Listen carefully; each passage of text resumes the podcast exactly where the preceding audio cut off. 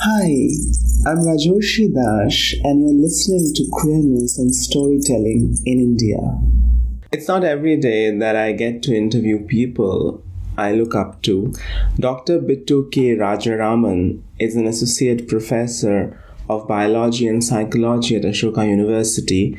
Bittu received a PhD from Harvard University in neuroscience and followed it up as the DST Doctor D.S. Kothari Postdoctoral Fellow at the Center of Ecological Sciences, Indian Institute of Science.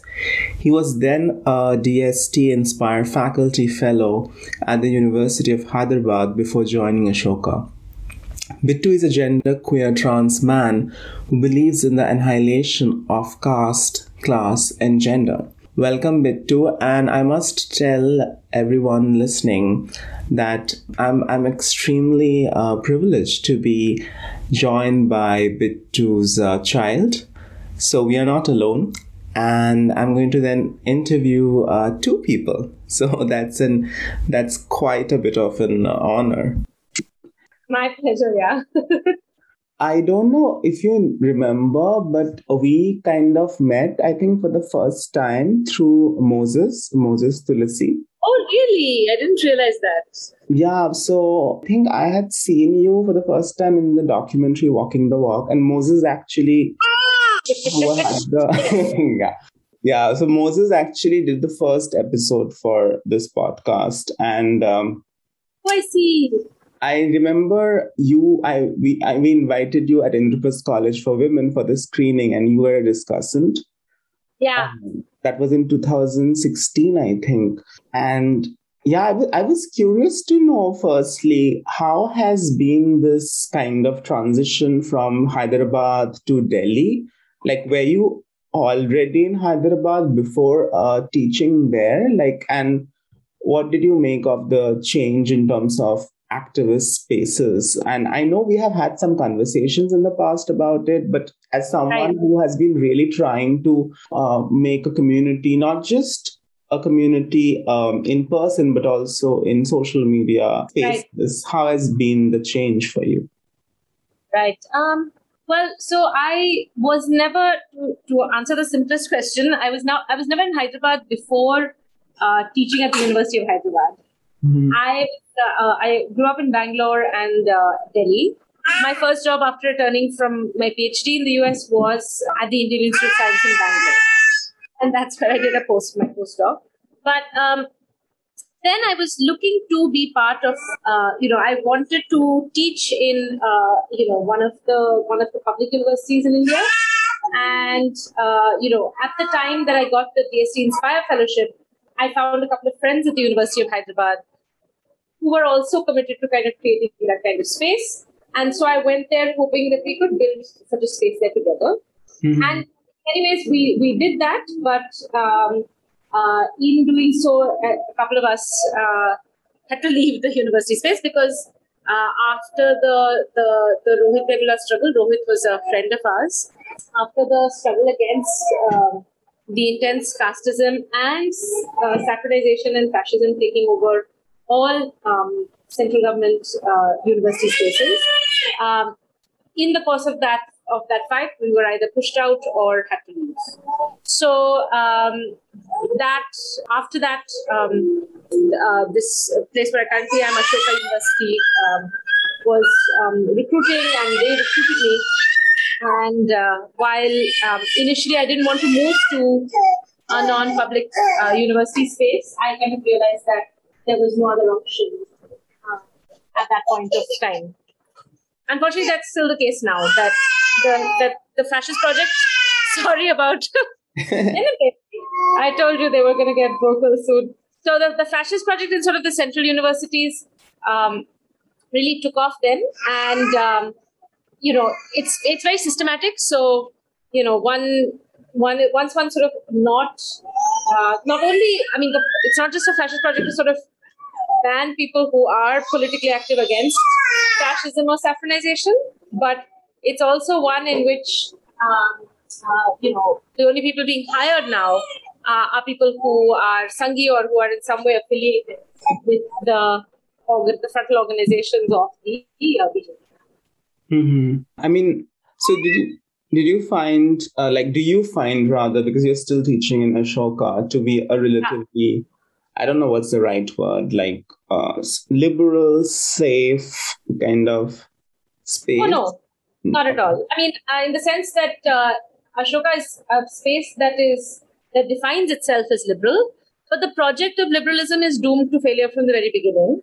Mm-hmm. Because liberalism has never had a strong take on on power, um, and power will always, therefore, make a, a liberal space illiberal, um, unless there is a, there is an explicit commitment to understanding power and dismantling it or working against it, which the liberal project itself does not per se have. So, yeah, so I wouldn't say that any space is liberal or safe, uh, especially when there's a fascist onslaught. Um, and uh, the shift from Hyderabad to Delhi was, uh, I mean, interesting in the sense that I've never wanted to shift particularly from anywhere to anywhere else, especially after coming to India. I think I did a lot of wandering when I was in the US, mm. but I've always had to move because political activity happens that's disruptive to a job, and then I've had to move. It does say something for Ashoka that I've not had to move out of Ashoka yet, um, despite sustained political activity after coming here. Uh, it's also the fact that I'm later in life, I have tenure, those things do make a difference. But uh, but yeah, I so I had to move from Hyderabad only for that reason, only because for political reasons. And of course, um, Hyderabad and Andhra and Telangana are all, all three very, very interesting spaces in terms of um, the history of anti-class and anti-caste um, mm. movements. Uh, really just incredible mass levels of mobilization and dignity. And therefore, you know, people think that these are like, uh, you know, abstract struggles or struggles that one conducts in order to, I don't know, um, in, in, order to sort of struggle for some abstract idea of justice. But uh, the results are not abstract at all. Day to day interaction between people is so much happier and more friendly and more humane and just just more um, it's just the you know when when i when i now i'm in any place outside of i would say andhra and telangana i uh, uh, would i just marvel at how restricted conversation even between classes is you know uh, there's just a d- different degree of sort of uh, interaction and friendliness um, and of course hyderabad with its sort of unique mix of cultures is even more so hands down one of the friendliest, nicest uh, cities I've been in. Mm-hmm. And uh, yeah, so I think that around I learned a lot from the anti-caste anti-class struggles there, and the I mean just the incredibly rich history of defiance of these power structures and its continued kind of uh, living uh, presence. Uh, just incredible. Taught me a lot. And Delhi doesn't quite have that same history, but Delhi is a power center, and because it's a power center, there's also a lot of organizing against power that happens here. It happens in uh, very sort of in ways that are sometimes difficult in terms of feeling a sense of community. In Hyderabad, there is more of a sense of community as there is in Bangalore or really any other space, but that sense of community is also uh, more insular in some sense.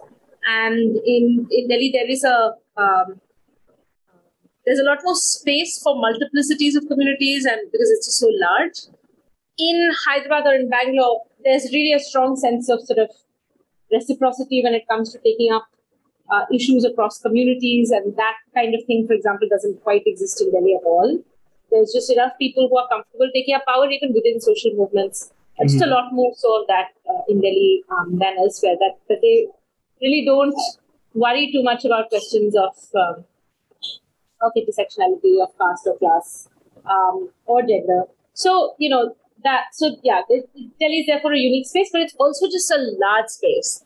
So one will sometimes find a lot more people who one would want to organize in Delhi than in other spaces, including narratives which are marginalized simply because of the size and the, the ways in which power centers, uh, you know, act to centralize power and therefore to sharpen kind of the discourse against power. Hmm. Which also, I guess, makes mobilization more difficult. I'm assuming because ah. of it makes it uh, difficult. Also, the the objective circumstances are uh, strong because of the centralization of power. So that centralization of power really affects everybody one way or another. Mm-hmm. It's uh, it's kind of um, I don't know if it's coincidental or not, but uh, my in my last uh, last episode, I was talking to Rajendra Parihar, who teaches in Ramjas College, mm-hmm. and um, Raj was saying that how uh, there is a lot of pushback uh, against the new syllabi, you know, or the recent sort of attempts to change syllabi include uh, sort of texts on caste and queer, which earlier was there, but it was not there as queer. It was not there as, you know, Dalit texts. So the naming of these texts have sort of, uh, you know, initiated a lot of pushback from the administration.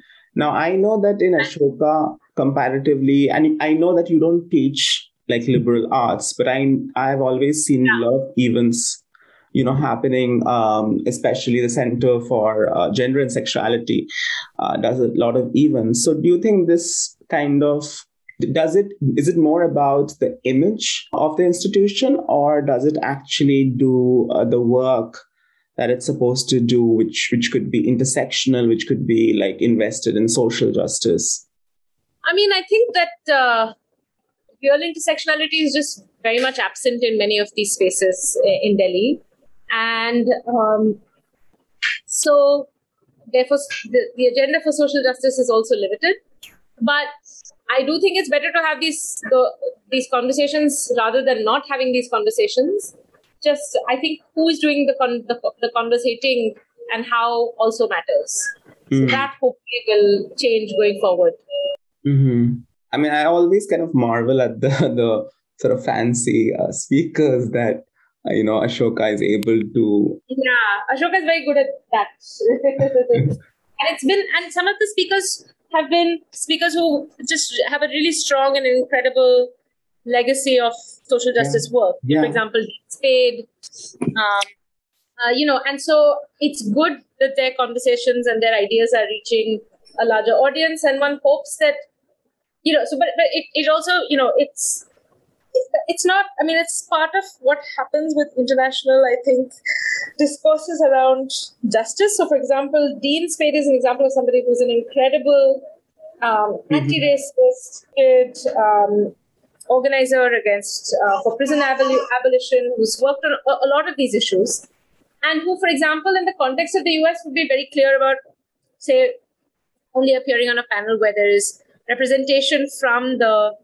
the marginalized communities whom he works alongside, right? So, um, but and, and, of course, in the context of, of a, a, dis, a, similar discourse in India, Indians operate internationally with sort of the uh, premise of of colonialism, and therefore, really the representation of just Indians on any panel as being, uh, you know, a nod to non-white voices. Mm-hmm. But then, of mm-hmm. course, the question of which Indians uh, gets invisibilized by this.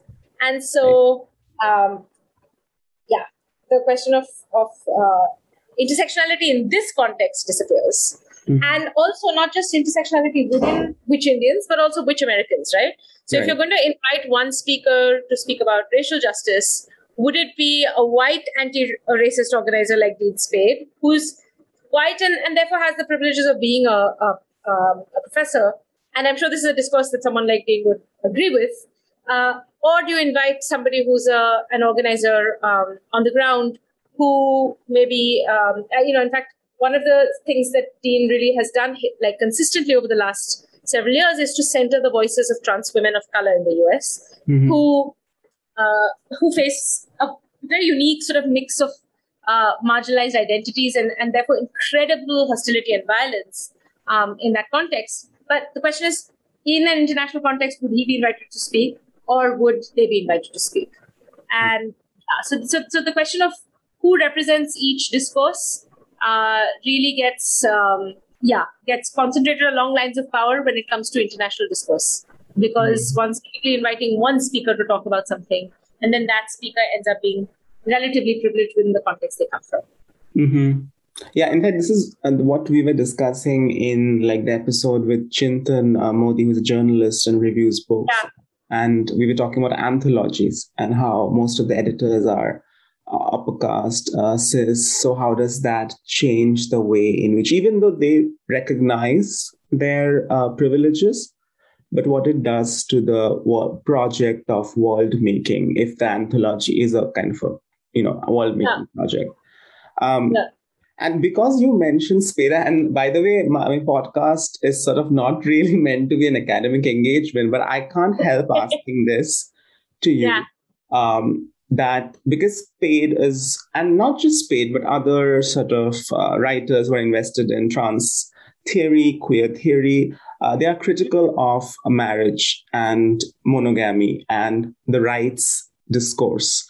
Within that, and because you are now, I don't know whether I should say officially a parent, yeah. uh, how do you see what do what do you think do you think that rights then don't matter at all? Because i remember once you told me that the sort of the struggles of you know legally adopting someone yeah. india is very real. And at the same time the struggles of staying together. Like i i get all the the critiques uh, against uh, savarna you know same sex marriage projects yeah. but because it's uh, because we have a very complex relationship with religion caste race so it's not as simple as you know just like dismissing all kinds of marriages and monogamy so when right. so how do you think it impacts your life as a parent now i mean uh, in some sense i'm a parent who parents and has parented for a while without marriage or monogamy mm-hmm. or um, you know any of the, those uh, constructs within which one which one is supposed to parent for some reason even though parenting is just completely separate from the question of what kind of relationship one's in. But uh, yeah, so I mean, in, in some sense, I uh, it's not that being a parent has changed my views or, uh, on any of this. And you know, my views have always been very simple. It's it's not complex at all.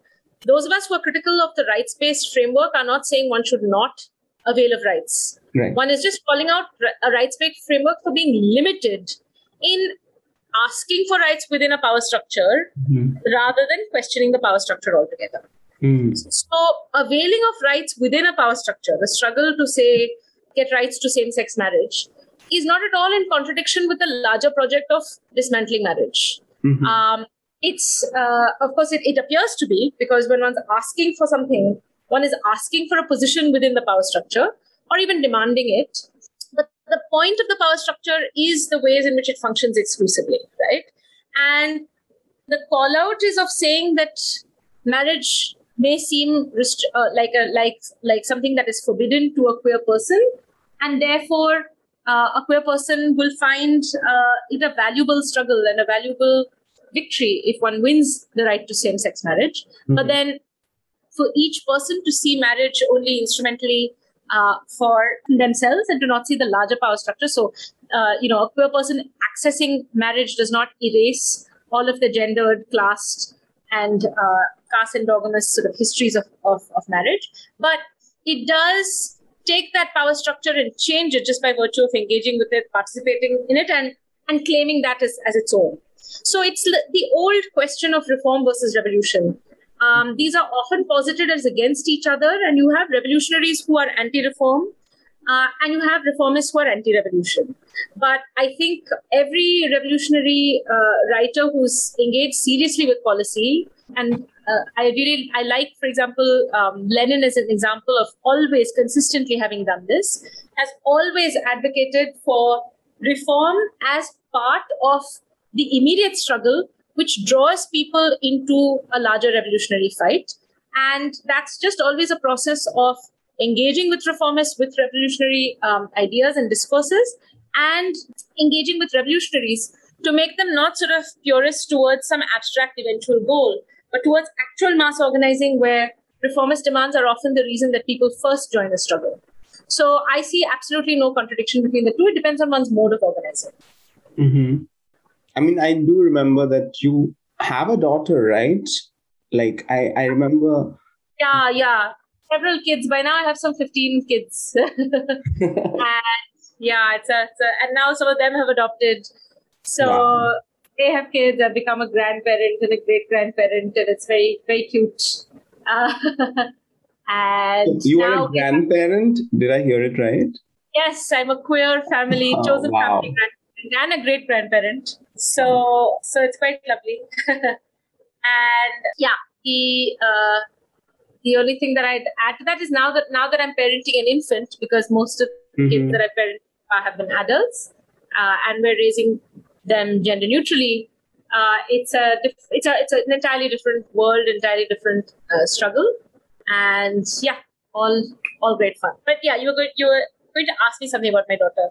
So my oldest is is a, is my is presumably whom I was talking about, Shivani.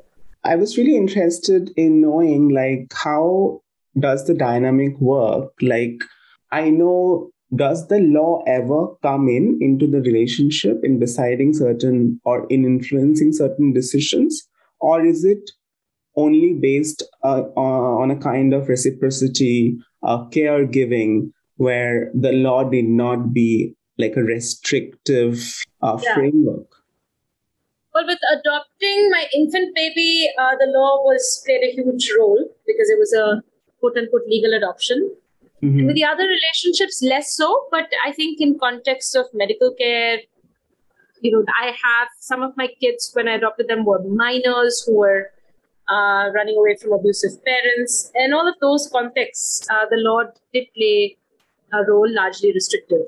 So, so yes, the the law has played a role in, in some contexts.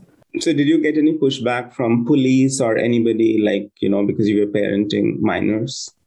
Yeah, always. Um, there's pushback from the entire system. It's understandable because there is a governmental system in place, not just you know, also for the welfare of the child in theory. Mm-hmm. And so I'm not opposed the state to a state being involved in making sure that um, a child is taken care of by somebody who has their best interests in mind. But it's always this question of when, when one's dealing with welfare functions of any state, uh, it's also a question of who is the state, whose interests do they actually represent, right. uh, and not just whose interests do they claim to represent, mm-hmm. and what biases do they bring into how they think um, these things should happen. And so mm-hmm. clearly, the queer parent is not the imagined safe parent for. Um, right. So, so, so yeah, uh, I have had to engage with police and the state. Yeah. Yeah. I do. I don't. I want to go into the documentary, but I do remember like a, a lot of instances around police atrocities as well, which you yeah. um, yeah. and which I we actually discussed that with uh, Moses uh, in the first episode. Um, but I I'm also like fascinated by by kind of I don't know. It's kind of cliched thing to say like multitasking. Because yeah. you are pretty active like in especially in the transgender non-conforming sort of space in mm-hmm. Sonipat, Delhi. And yeah. you are a researcher, like a full-time researcher, and I'm going to ask you about that a little later. Do you prioritize certain things now uh, because you have an infant? You're taking care of an infant. Oh yeah, it's changed everything. and so I think I spent a lot of time doing stuff earlier, which I simply can't do now and uh, you know, infant is going to cut cut short this call also fairly soon. Yeah.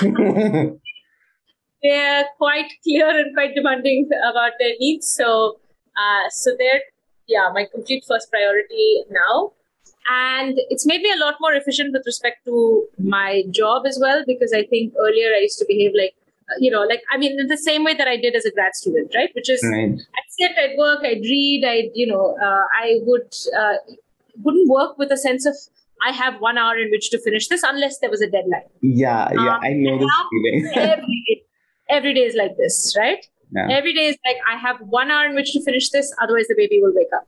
Yeah. Uh, I have one hour to finish this before you know the crash closes, or uh, uh, so so. Uh, I am now always working on a deadline.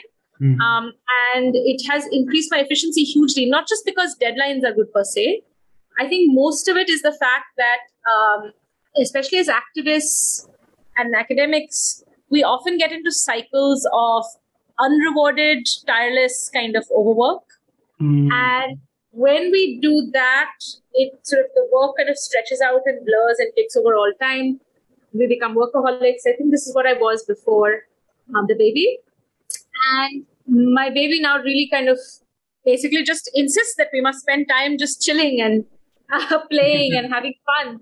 So uh, and I do have fun. I mean, it's incredibly rewarding, right? So Mhm. I first time in a long time, I really have structured rewards. Like the end of the day is going to be, you know, a fun two hours, right? And so it's not just about I. There's a deadline that I have to meet before I have to do baby care, but there's a deadline I want to meet so that you know when I'm chilling with my baby for a couple of hours, it's going to be stress free Mhm. and and I'm going to feel like I've finished my work. And so I think I I think the idea of structuring rewards into one's and just like rewarding happy times into one's life is something that children really mandate, especially Mhm. really small ones. And um, yeah, I think that's really changed my life. I mean, unrewarding labor is something that I can completely sort of, you know, Yeah. identify with. And it's such an amazing sort of phrase to uh, describe a lot of the work that people Yeah. do, in, including including uh, my parents. Yeah. I uh, since we have been like discussing parenthood in general, I was uh, wondering like, does it inform your work at all? Or I know you I know your work largely pertains to like specific, like this very specific field. And I remember even reading like one article a long time back, which was, I think, which was very centered around STEM and uh, Yeah. caste specifically in STEM, Right, right. how that that plays a role. So, Right. how is there a way in which parenthood caste kind of intersect and how does it impact your research or right now the kind of research that you're doing Well, so I think um, all of these impact uh, the ways in which I think about what questions are and are not addressed in biology. Of course, my, my as you say, my field in biology is somewhat removed from uh, this. I look at how we communicate. I look at how um, using insect models. I look at how we do mathematical cognitive tasks. But I think those feed back into my work also a lot, into my into my thinking about queerness and parenting a lot you know, to some degree, my interest in in some of these questions of uh, so I mean, I would say actually, to be honest, the, my science influences my activism a lot more than the other way around. I think activism influences a lot how I teach, but not quite as much how I do research. It does. I, I pick research projects, some research projects for for social justice reasons, and uh, you know now I'm in a psychology department, so there are a lot more human social justice related projects that sort of come my way than before, where I worked entirely and exclusively on animals. Um, so, so my research is influenced by my um, by my activism, and uh, but my teaching, I think, a lot more so because I really like they both feed into my into my teaching hugely, and teaching is always a political act, uh, regardless of what you're teaching. right So um, I think that, and I think the sciences are, hold immense value to teach politics. Uh, it's just incredibly sad that scientists in India typically don't do that, and that's also, I think, a lot of that has to do with the the Brahminical history of, of science in India, of it not being essentially scientific, but Brahminical. Mhm. Um, and um, you know, the good science student is the obedient science student, the Mhm. unquestioned science student, right? The the Brahmin student who kind of mugs up whatever's in their book and asks very few questions. And so that uh, that kind of uh, I think really impacts the and creates poor quality um, science in this country and in this context, I'd say. And so I think that um, therefore how one does science is influenced by, by all of this, both in research, research and teaching. But I would say uh, my ideas and activism are hugely influenced by what I what I read in the literature on behavior and neuroscience as well. And that's I think always more urgent and pressing is you know the social justice work always feels more urgent and pressing than academic work. Mhm. And so I think also a lot more about that, given what I've learned in psychology and neuroscience. Can you give us like an example of how um, neuroscience helps you understand, or at least you know have an impact on your activism? Because I'm so like you know, uh, I'm not. I don't know a lot of people who are in STEM, Yeah. and so it kind of fascinates me what kind of connections can be made between Right. like politics and science. Yeah, I mean, unfortunately, there are not enough people doing science from that perspective.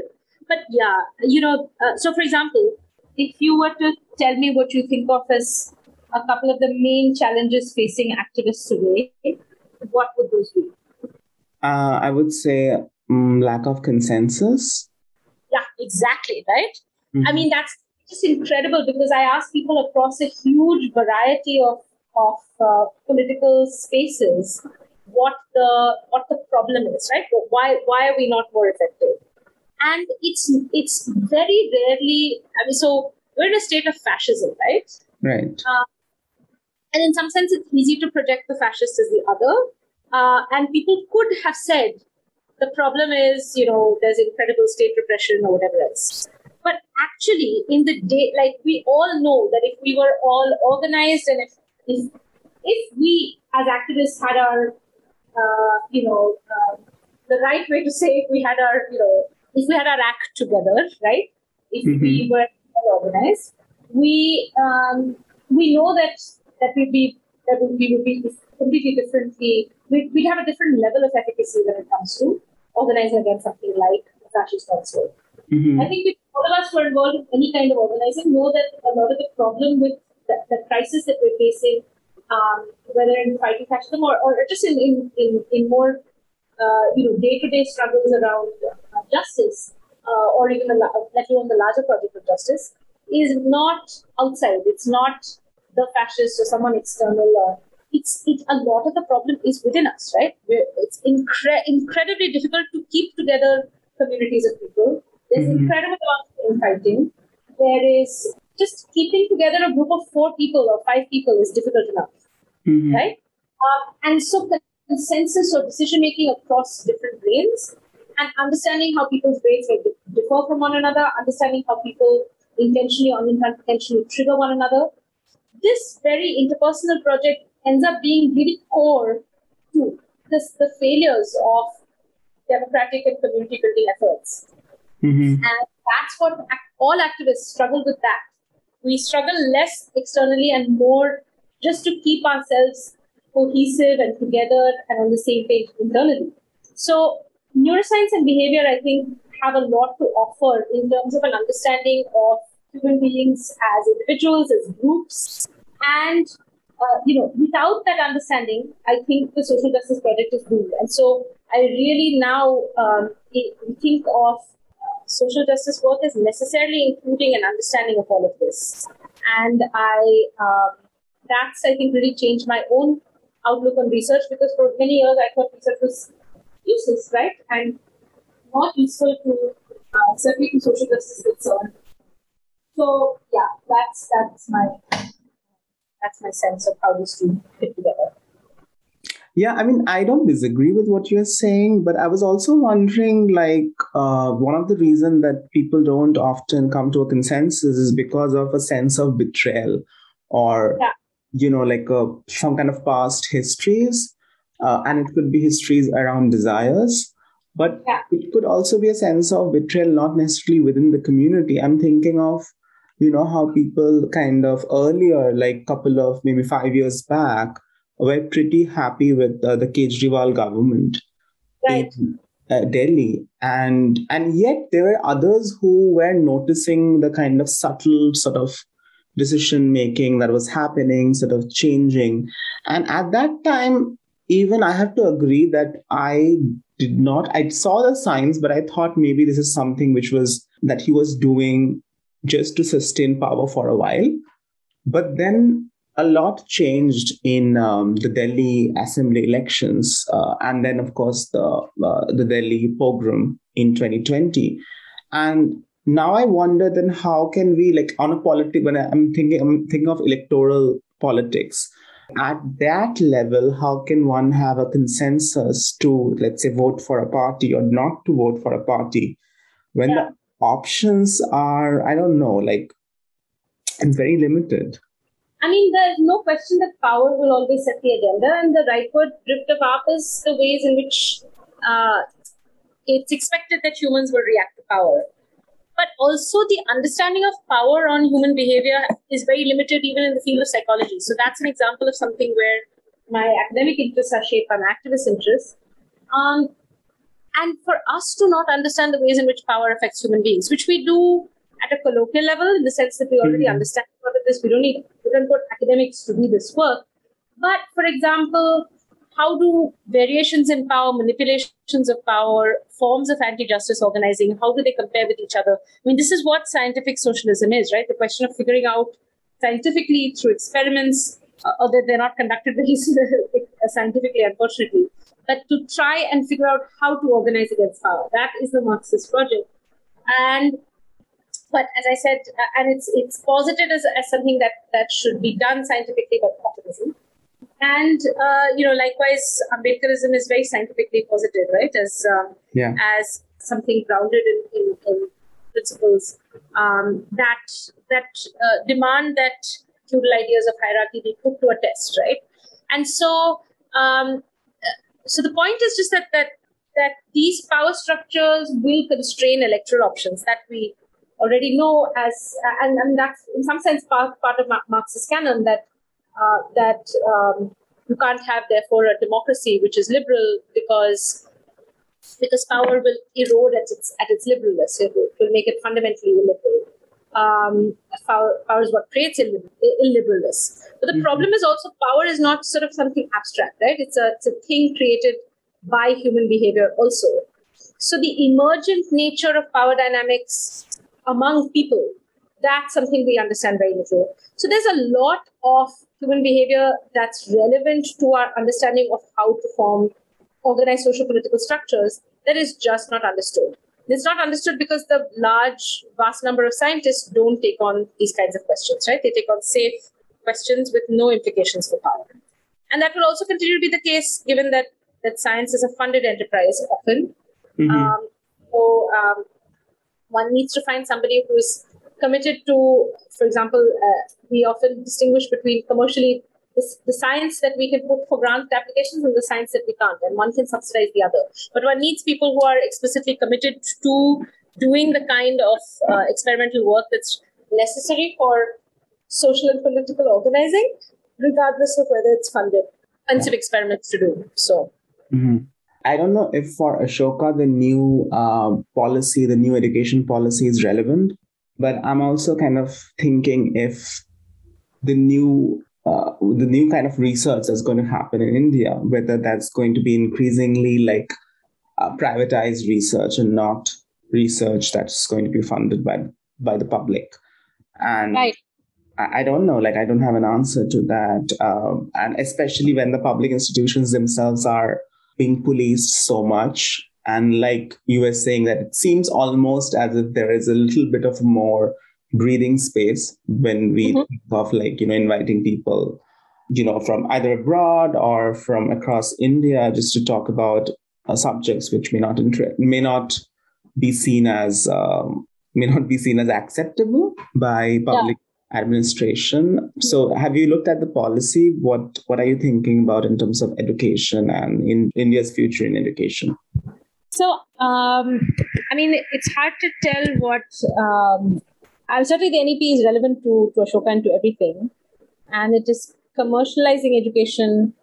Um, but also, it's important to realize that a lot of these uh, moves, which are neoliberal, play out very differently in a context like India, where there's still a large feudal backdrop mm-hmm. uh, than they would in an advanced capitalist space. So uh, where the where the economy is already an advanced capitalist space, and so the NEP commercializes education, but it also therefore puts some kinds of education within reach of people who have been excluded from them. Now, the critique, of course, is that it does it, it, it makes options accessible to people who have money and I, but I don't think one should necessarily romanticize the quote unquote way things were, which mm-hmm. was, you know, you have to get a certain quote unquote grade plus, uh, you know, in order to get into the very, very small number of government, high quality government, uh, you know, seats that are available. And I don't think that um, uh, having a grade cutoff is somewhat is, is hugely better compared to having a money cutoff because the two are correlated anyway. Uh, and when you have a grade cutoff, then you're essentially selecting for people who have pumped money often or cultural capital uh, or privilege, class privilege, class privilege uh, into um, into um, the applicants. So I think that one needs to just one there's an urgent demand for much more educational opportunities than currently exist. People who are extremely poor mm-hmm. are willing to even you know uh, go into debt tempor- temporarily um, to you know to invest uh, money in in education uh, because they know that this is actually something that will return, right? Uh, mm-hmm. Whereas with the deteriorating health system, for example, everybody knows that you're going to debt trying to save a family member, but there's never going to be a return to that. In the same way, except for rare circumstances when uh, you know an earning member is uh, is sick, um, it just doesn't have the same kind of returns as education. So it's hard to tell whether the NEP will uh, have any effect on kind of uh, creating more options, uh, or whether it will only just erode quality, you know, the quality of teaching, the accessibility of teaching, uh, and so on. Uh, it will probably do both. It will probably saffronize and privatize a lot of education. But it's important to realize that a lot of this education is already saffronized and privatized in the pub- in the private market. The question then is how is it that the NEP affects the public market? Because the private market is doing its own thing anyway, uh, and it's largely hand in hand with the process of the NEP. So the real question, I think, is less how is the NEP going to affect the private market than how is the NEP going to affect the public market, uh, as in the, the public availability of education. Mm-hmm. And I think that those of us invested in uh, one way or another in making public education work, we have always defended, we've been better at defending public institutions from privatization and less good. We've been on the back foot about creating more public educational spaces. And I think we really need to do the latter because it's that lack that drives people into into wanting something like like this, right? Wanting something uh, like the NEP, wanting the option to say take one year of courses rather than 4 mm-hmm. years of courses, which will be a lot more draining on their on their on their pockets. Um, right. And so, you know, as I said, that won't affect the the private education market but it makes the private education market more accessible to somebody who may have saved money for only one year worth of fees but not for four years worth of and and really the alternative should be high quality but also just more seats more universities more spaces in public education mm-hmm.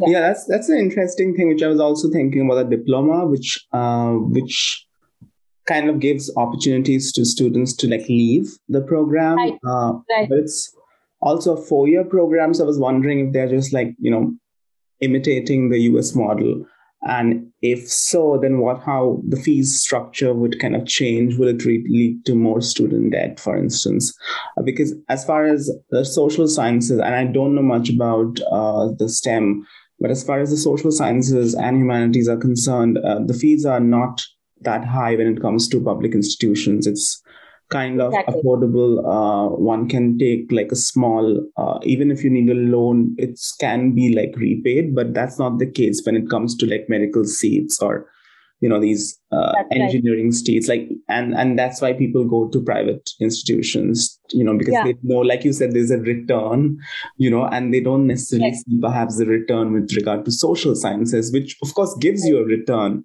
you know which perhaps is not like monetized in the same way um, correct, correct. and therefore not appreciated. Yeah, I mean, you know, the the again, like a place like Ashoka already has a four year program, right? Because right. it's clear that it's uh, preparing students for the for the American kind of PhD market, and and this would be in place of an American degree, which would be a four year degree. So again, the NEP doesn't it goes along with, as I said, the private market rather than changing the private market. Mm-hmm. And it just the only thing it does is it makes say one year uh, in one of these institutions and a possibility when the institution would otherwise have held out for four years worth of fees. Mm-hmm. Uh, but you know there is a, a, resistance, for example, and an understandable resistance from government uh, uh institutions uh, and even some teachers who oppose the NEP are opposed to the four-year program as opposed, you know, compared to the three-year program. And of course, there's a they say we shouldn't change based on just copying sort of the program structure in say the US. But uh, and it's it's true. But the point is that anything that makes the government uh, degree relatively uncompetitive in the global market compared to uh, private degrees is also going to aid privatization. So, some degree of adapting to the ways in which globalization changes the world so that the, uh, the, the public university is competitive so that people who who are in public universities are not suffering compared to people who are in private universities. That is a is sort of a tactical change that should always be considered right? It's like this question of english that hmm. we shouldn't have to teach students in india english just because india english is now a global language. Um, we shouldn't. We should be clear that that is an imposition it's a colonial imposition. But if one doesn't do that it's only rich people in India who are accessing India uh, English as a language, mm. and then within India, you just don't have equivalent access for people who are not taught English because we are, you know, resisting this form of colonialism. And so, and of course, then there are always dynamics about uh, local, uh, about Hindi domination or about uh, languages which are local to different parts of India not being uh, weighted equivalently um, as an alternative to English. So, um, so yeah, important to to bear all of these in mind. Yeah, that, I think that's a that's a great note to uh, conclude our conversation. And I actually wanted to ask you a little more about trans feminism and queer feminism and its influence on your work. But I know this that this is such a huge favor that you did, given the kind of childcare needs. I'm a little worried because I haven't heard my kid for a while. I think my partner's taken them into another. yeah, I was wondering. Like, I was wondering, what did you do? yeah, at one point when they were like competing with me vocally, I think my partner just took them. I just want to make sure those two are okay. Uh, thank you so much. Thank you. And yeah, I'll send you um, an audio, the audio version uh, once I edit it, and then maybe you can okay it. Lovely, lovely. Or let me know if you if there are any changes that need to be done. Sounds good. Sounds good. Yeah. See you in Delhi soon. Bye bye. Soon, I hope. Bye.